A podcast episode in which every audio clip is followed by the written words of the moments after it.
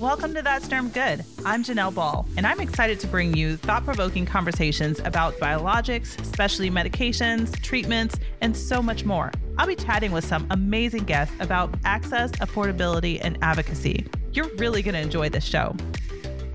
Hey, Brooke. Thank you so much for having me. I truly appreciate it.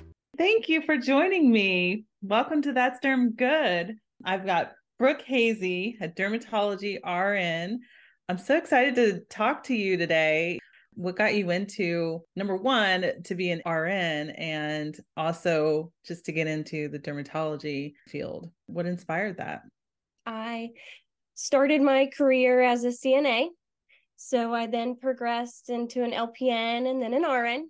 So that's kind of what initiated me to become a dermatology R N. My clinicals through my vocational program, which was through my high school, was actually at a dermatology clinic. So I yeah. had that background then. That's cool. I haven't heard of that before because usually vocational schools, I mean, I know that they've had nursing programs because I went to a vo- vocational school for cosmetology, but I didn't know that they had them for nursing. Pretty- yes. So you got to go through a dermatology training, like through an office? I did. So it was um, shadowing through a, any local clinic that was available, and dermatology was one of them. So I actually currently still work for the same company that I did my internship through that high school program. So that was seventeen years ago and pretty amazing. Wow. So you've always been in derm then? I have. That's pretty awesome. Um, you're really into skincare. So what kind of inspired that? I do love skincare, but what I'm absolutely passionate about is wound care and being able to educate the patients on the wound care. So we do a lot of different types of surgeries, and whether that's excisions or Mohs surgery, being able to explain to the patient how to take care of their wound or why having a pressure dressing is so important. So we have a lot of patients that are elderly, and that incorporates them being on a blood thinner. So those pressure dressings are extremely important to prevent bleeding and reduce having a hematoma and then ending up with an infection. So I loved teaching patients about that and educating them on other things like medications, why they're taking the medication, why it's important for them to be cautious on other medications they take with it. I mean, I, I wouldn't think that there was a lot of resources around wound care, right? Right. Patient education from the office is extremely vital to their success in having that wound heal. And it's interesting, a lot of patients don't realize that keeping that wound nice and moist. In dermatology, we like to use Vaseline or Aquaphor-based products, but they think having a scab is their important way of having that wound to heal. But ultimately, if you keep that wound moist with that ointment, it's going to take a little bit longer to heal, but give that best result cosmetically as well. So that's something to bring to light as well for patients. Yeah. So, so you mentioned Mohs. Can you kind of explain what exactly Mohs is for those that don't really know? Sure. So Mohs is a type of procedure that we do with a pathologist that's in the office. So we're very blessed to be able to have that ability. And the ultimate goal is to remove as little good tissue as possible. So mm-hmm. we do a small incision around that skin cancer or the scar that's visible from the previous biopsy site. And we process that tissue while the patient waits in the lab. So that procedure takes a couple hours while the patient's here in the office. For the team to process that tissue, it takes approximately an hour. But then we're able to let that patient know, we have your skin cancer margins clear, or we need to take a little bit more. So we mm-hmm. keep doing that process until we get clear margins. How long can that take? I have seen patients be there from two to four hours on the very rare occasion longer than that. So it could potentially be a really large wound that they need to be taken care of when they get home. Absolutely. And we have a lot of patients that, unfortunately, the wound's too large. So we have to do a secondary intent where that patient doesn't have a closure to their skin cancer, or they have a really large skin flap. So that's important to make sure that they are doing their proper wound care at home. And that does include educating them and family members as well. Sometimes these patients aren't able to take care of their own wounds. So what does that education look like for you then? we definitely give a handout that's super important for their education, I do believe, is having that to be able to reference or give to their caregiver so they can reference back and forth. We like to educate on not taking any medications like ibuprofen or drinking alcohol or smoking, which all can delay wound healing. So we do incorporate that into our wound care as well. That's really interesting. I mean, you never really think about having a major surgery like that and what it really entails for you to do at home. You know, you think of, okay, they're going to wrap it up and then go back in for a follow-up, and it's not quite that simple. You know, when it comes to education, I think that is one of the things that I'm huge on, especially for patients. If they don't have the information, then how are they going to follow up? How are they going to know what questions to ask, or, you know, just to be able to have those questions answered? Because sometimes you go into the office and you may not know, you may have questions in your mind before you go in, and then you get there and you completely forget, which I've done that before. And you're leaving the office with more questions than when you got there, and nothing's really been answered. So it's important to make sure that patients have as much information as possible. But do you think that there's, there can be an overload of information and just like too much information? Absolutely. Patients all the time get nervous about their treatment plans. And I see that most commonly when we prescribe medication. So it's not uncommon for a patient to leave with multiple topical medications and oral medicines after their visit. So I love taking the time to write it down, having the patient reiterate what we spoke to them about, so that way they fully understand how to do their regimen and take care of their wounds as well. So what else do you do in the office aside from wound care? So we do talk about patient education, of course. We're there for injection training. We do a lot of biologic medication, so being able to demonstrate to the patient how to do these injections properly so that way they can do them at home themselves and not have to come into the office. We have a ton of surgical sites, so removing sutures is part of our daily routine as well. And I'm lucky enough to work in a facility that has other specialists, including a radiation therapy department. So we're able to collaborate between different specialists, and I have to work a lot with infectious disease doctors and rheumatologists. So being able to have that collaborative care between the clinical staff, the providers, and the patient is also part of our routine.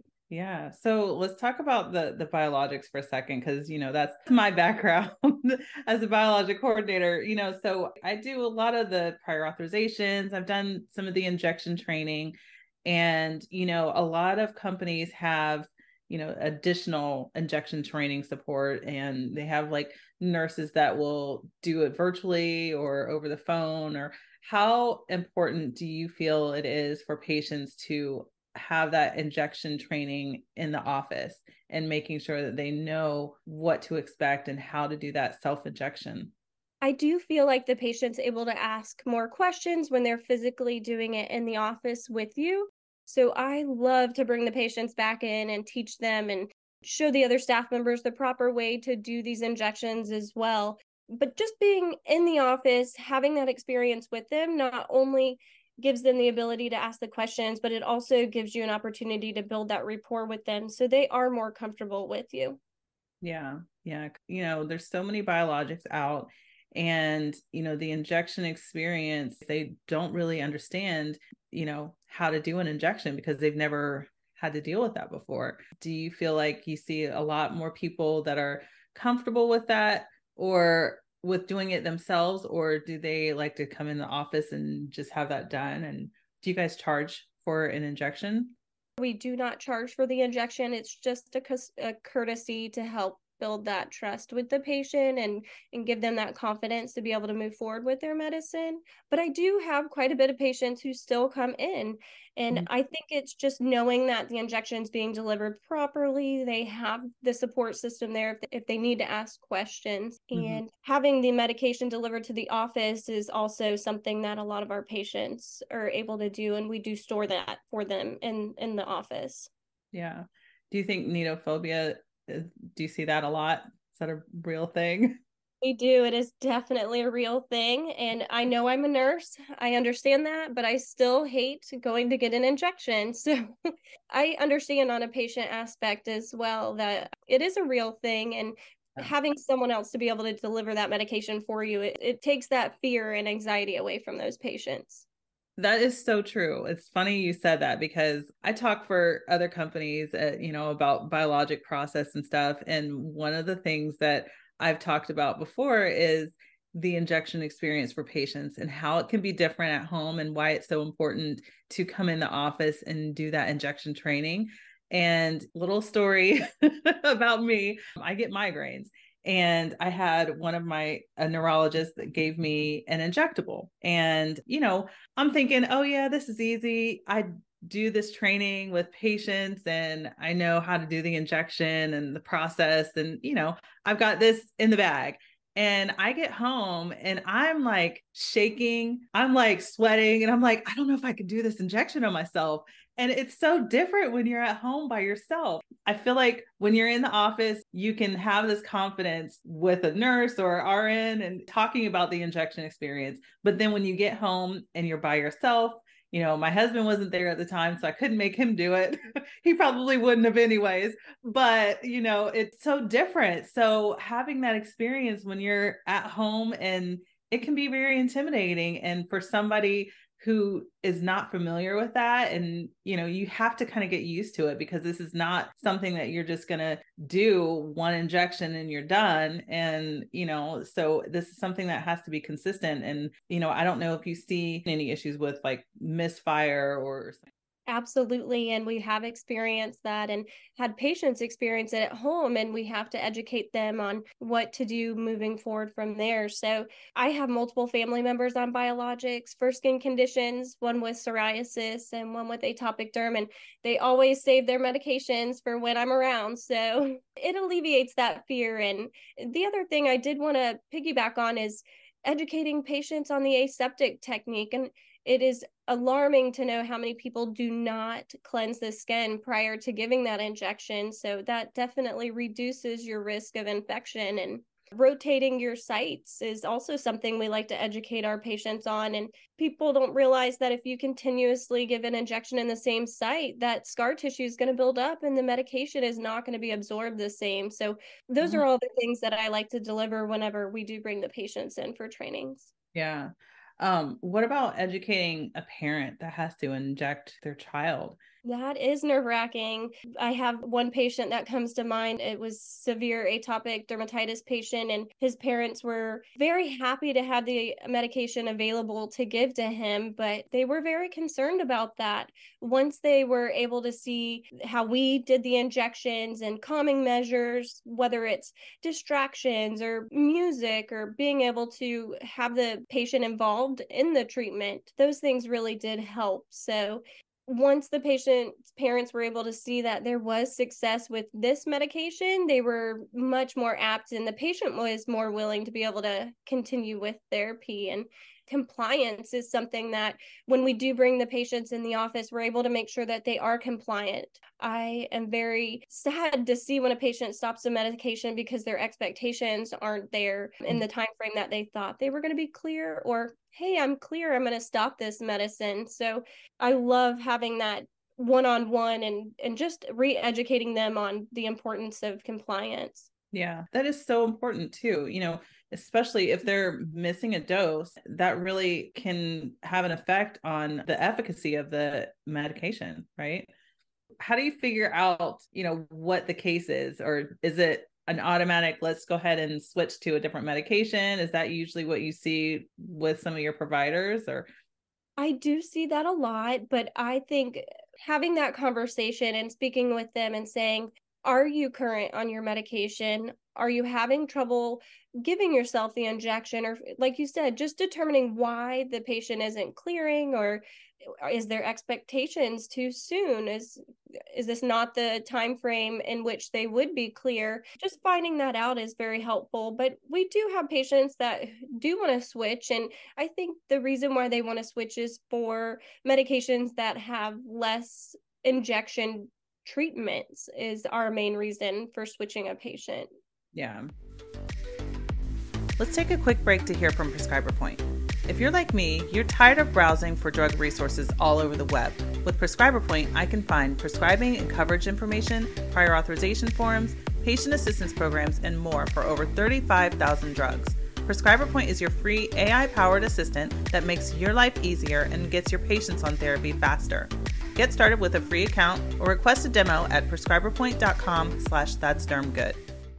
Compliance is huge, and a lot of times I've seen where a, if a patient's not compliant on a medication or continuing the medication, the insurance may not approve it.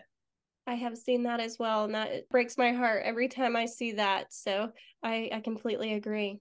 And, you know, it just really goes back to what you said, the patient education and making sure that they're fully aware of, you know, you're starting a biologic, you're starting a specialty medication that you're not going to just stop it. You, you can't just stop. Otherwise you can risk flaring, you know, other comorbidities, and insurance, you know, it can be difficult. It's frustrating enough to try to get a prior authorization approved, but then when you're dealing with inconsistencies and the insurance pays attention to when the patient filled last, and they look at all that stuff. I've had that question multiple times from the insurance plans where they're like, um, asking, you know, we didn't see that the patient filled this medication, so we can't approve it.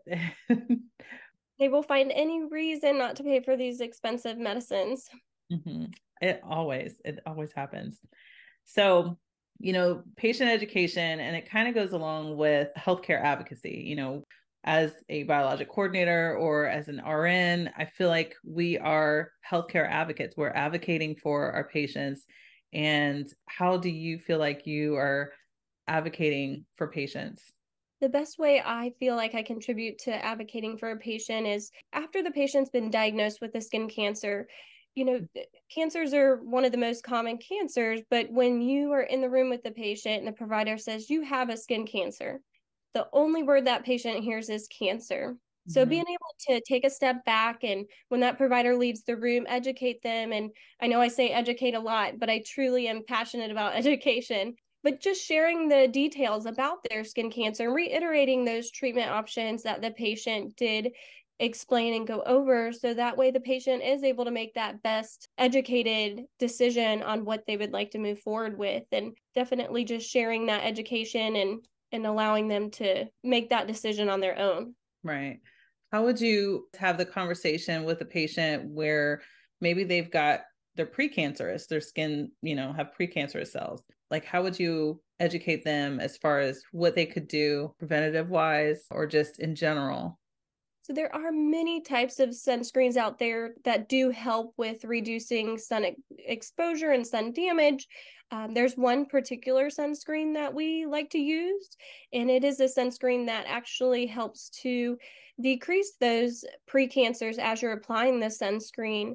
It is um, not a prescription, but it is one that definitely over time will help decrease those precancers. And many patients that have precancers, they know they have the precancers, they can feel them, they're rough, they're scaly. Mm-hmm. So having that sunscreen along with that medication that um, is able to treat it while you're wearing the sunscreen is very helpful as well.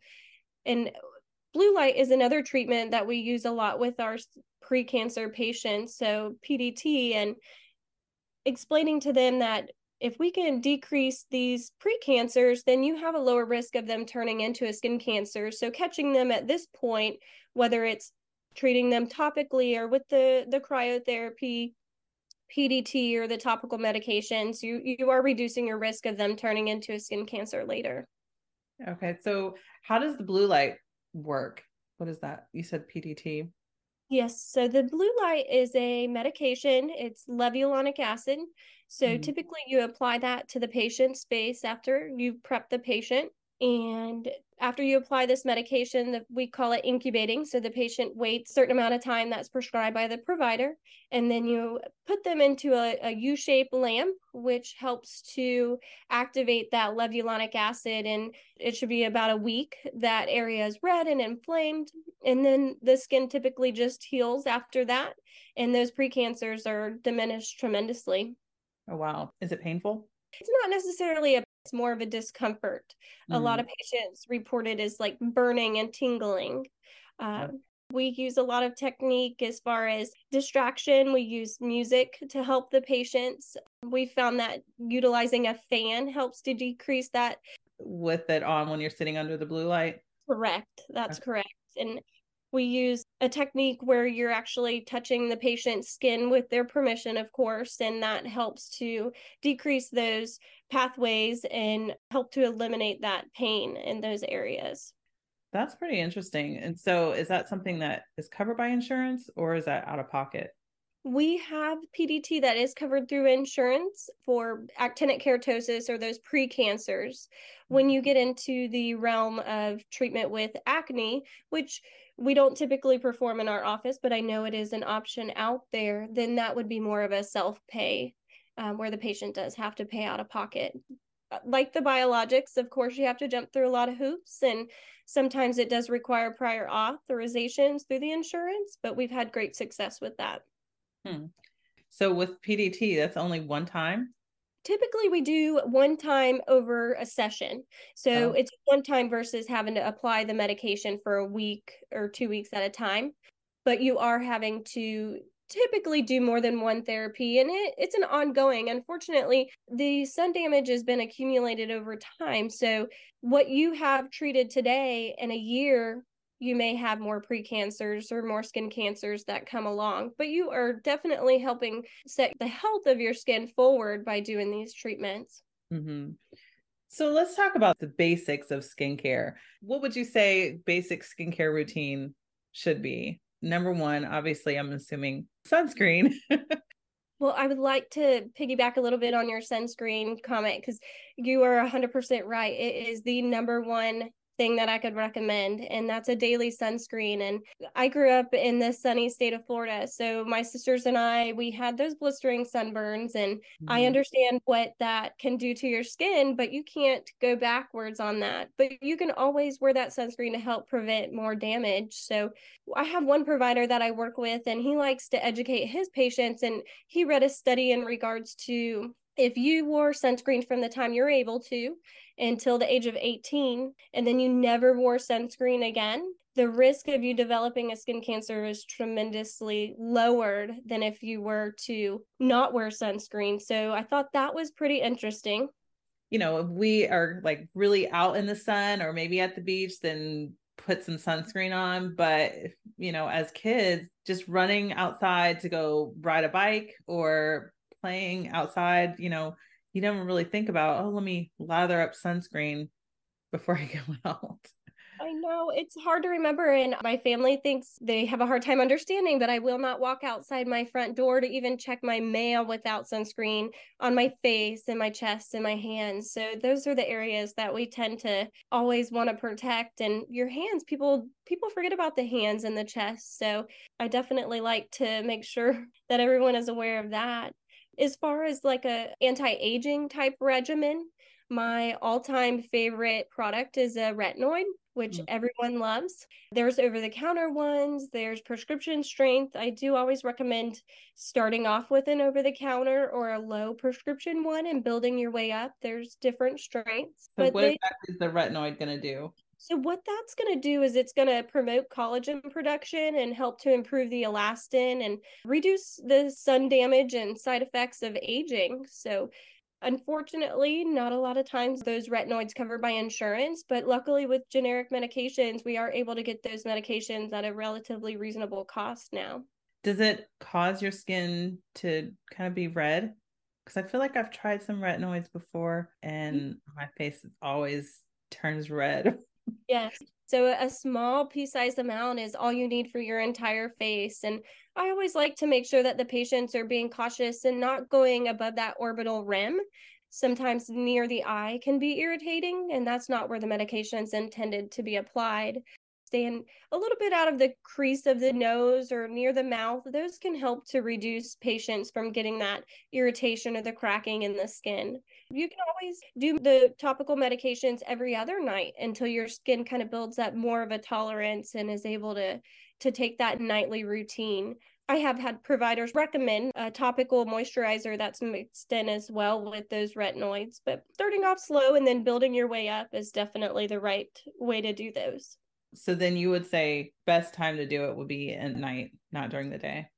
Absolutely. So the sun deactivates that topical retinoid. So if you're applying it in the morning time, it, you're wasting your time. And we never want a patient to use a medicine and not get the benefit from it. So nighttime use only is definitely recommended. And of course, going back to using that sunscreen in the morning. So morning sunscreen and then the topical retinoid at night. And those two together will help reduce your risk of having sun damage to the face.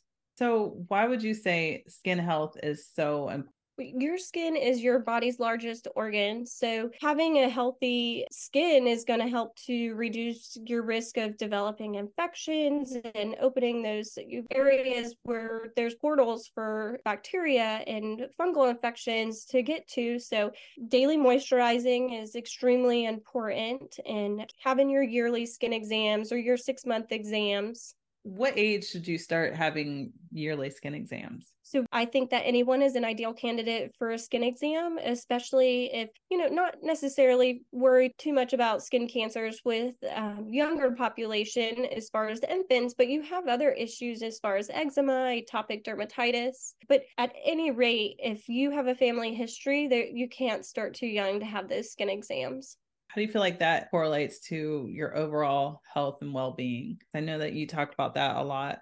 Sure. So I have had the opportunity of the providers having the ability of diagnosing a breast cancer by looking at the skin, and whether that is a rash on the breast, it sometimes can have like an orange peel texture. Um, we've diagnosed skin cancer and had to refer these patients out to specialists, of course, because we don't treat the breast cancer, but an inverted nipple, and the patient thought it was normal to have that. So, you know, these internal malignancies and systemic conditions can exacerbate on the skin. And it just amazes me that it, it can happen that way. Patients come in all the time, they're like, I'm so itchy.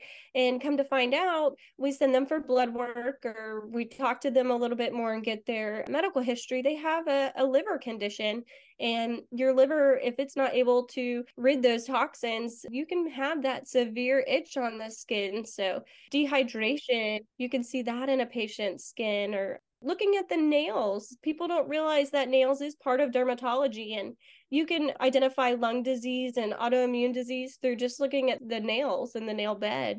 And that would all be part of a skin check.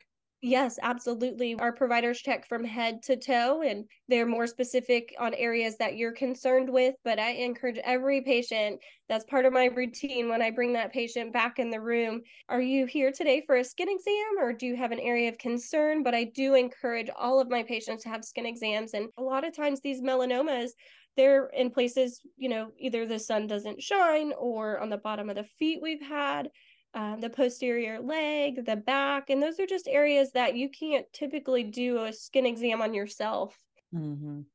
So when I think about melanoma, I think about, you know, where skin cancer, you think about it's caused by the sun, and that's not necessarily the case. That's not. It can be hereditary. And a lot of individuals who've had melanoma, someone in their immediate family has as well. And we don't treat this, but I have heard of patients having melanoma in the eye. So anytime we have a patient who has a melanoma, we are trying to make sure that they are current with their specialty visits, whether it's a female with her G Y N visits, having proper breast exams. They have had melanoma and breast cancers do align in sometimes. And then also those eye exams as well, because you can get melanoma in the eye. So unfortunately, it, it can be related to sun, but it also can be something that is not related to the sun. Wow, that's really interesting. I never even thought about it that way. When it comes to, you know, the overall health and doing the skin checks, what can we do at home to keep an eye out for any, you know, any changes? Like, what should we be looking for?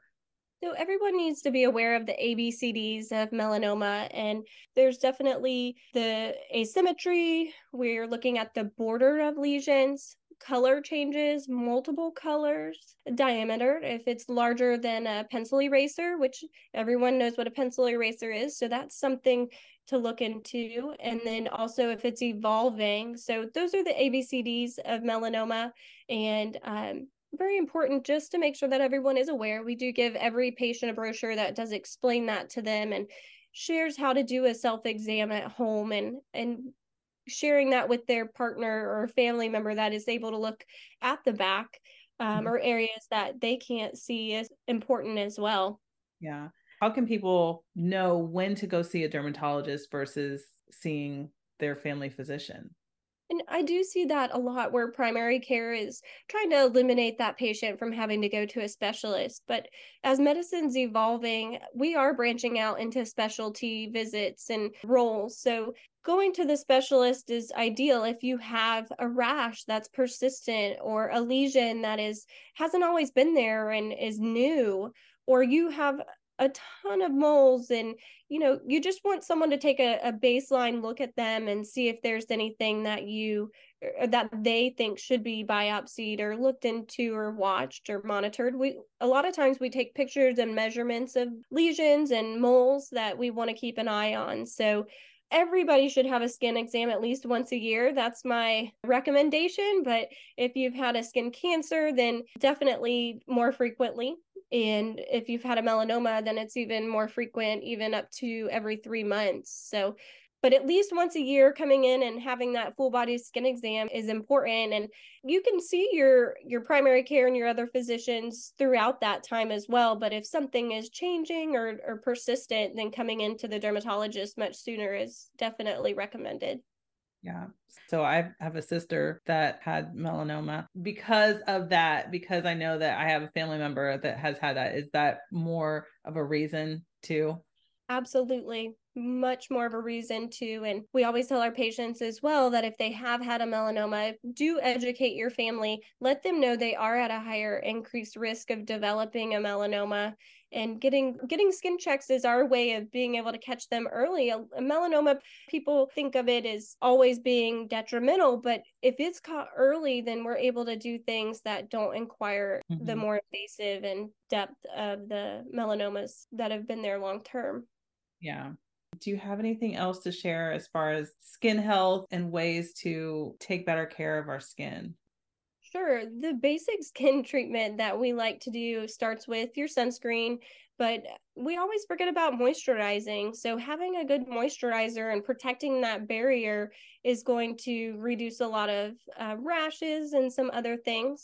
Unfortunately, a lot of patients like the smell of laundry detergents and fragrances, but eliminating those if you are sensitive can help to reduce your risk of having those rashes and breakouts of hives and things like that. So finding a good moisturizer that you're going to use. We do like cream-based products versus lotions. The lotions have a little bit more of an alcohol base and tend to dry you out. But there's many out there that don't have the dyes and the perfumes, and Cetaphil, CeraVe, those are all excellent ones. But you do have to be cautious as well. I do believe it is Cetaphil that if you're allergic to peanuts, you should not use Cetaphil. So definitely make sure to check those ingredients before you use an over-the-counter product like that as well.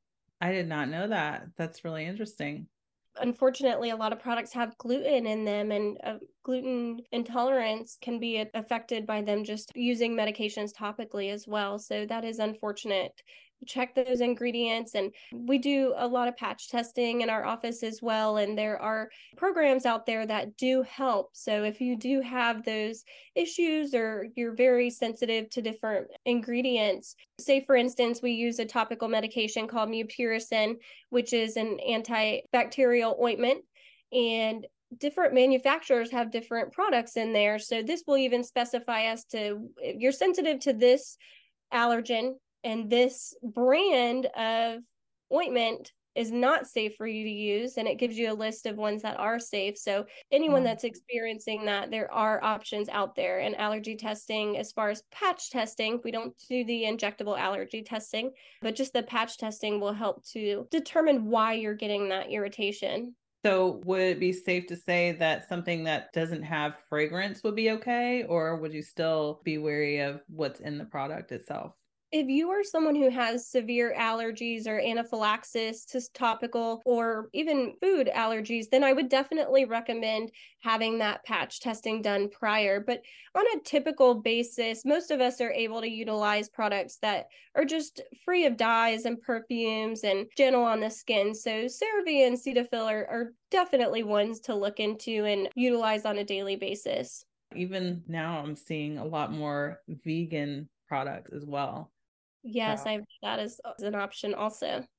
Well, thank you. I appreciate your time, Brooke. And that's a lot of really good information. And, you know, again, it really just goes back to education and doing the research and making sure that we have enough information to make an informed decision. And, you know, I really like that you are so passionate about the education side. And, you know, it makes such a difference when patients feel confident and they have all the information that's needed so that they know who to trust. They know that, you know, they can come to you and ask those questions. But I really appreciate your time, and hopefully we will talk again soon.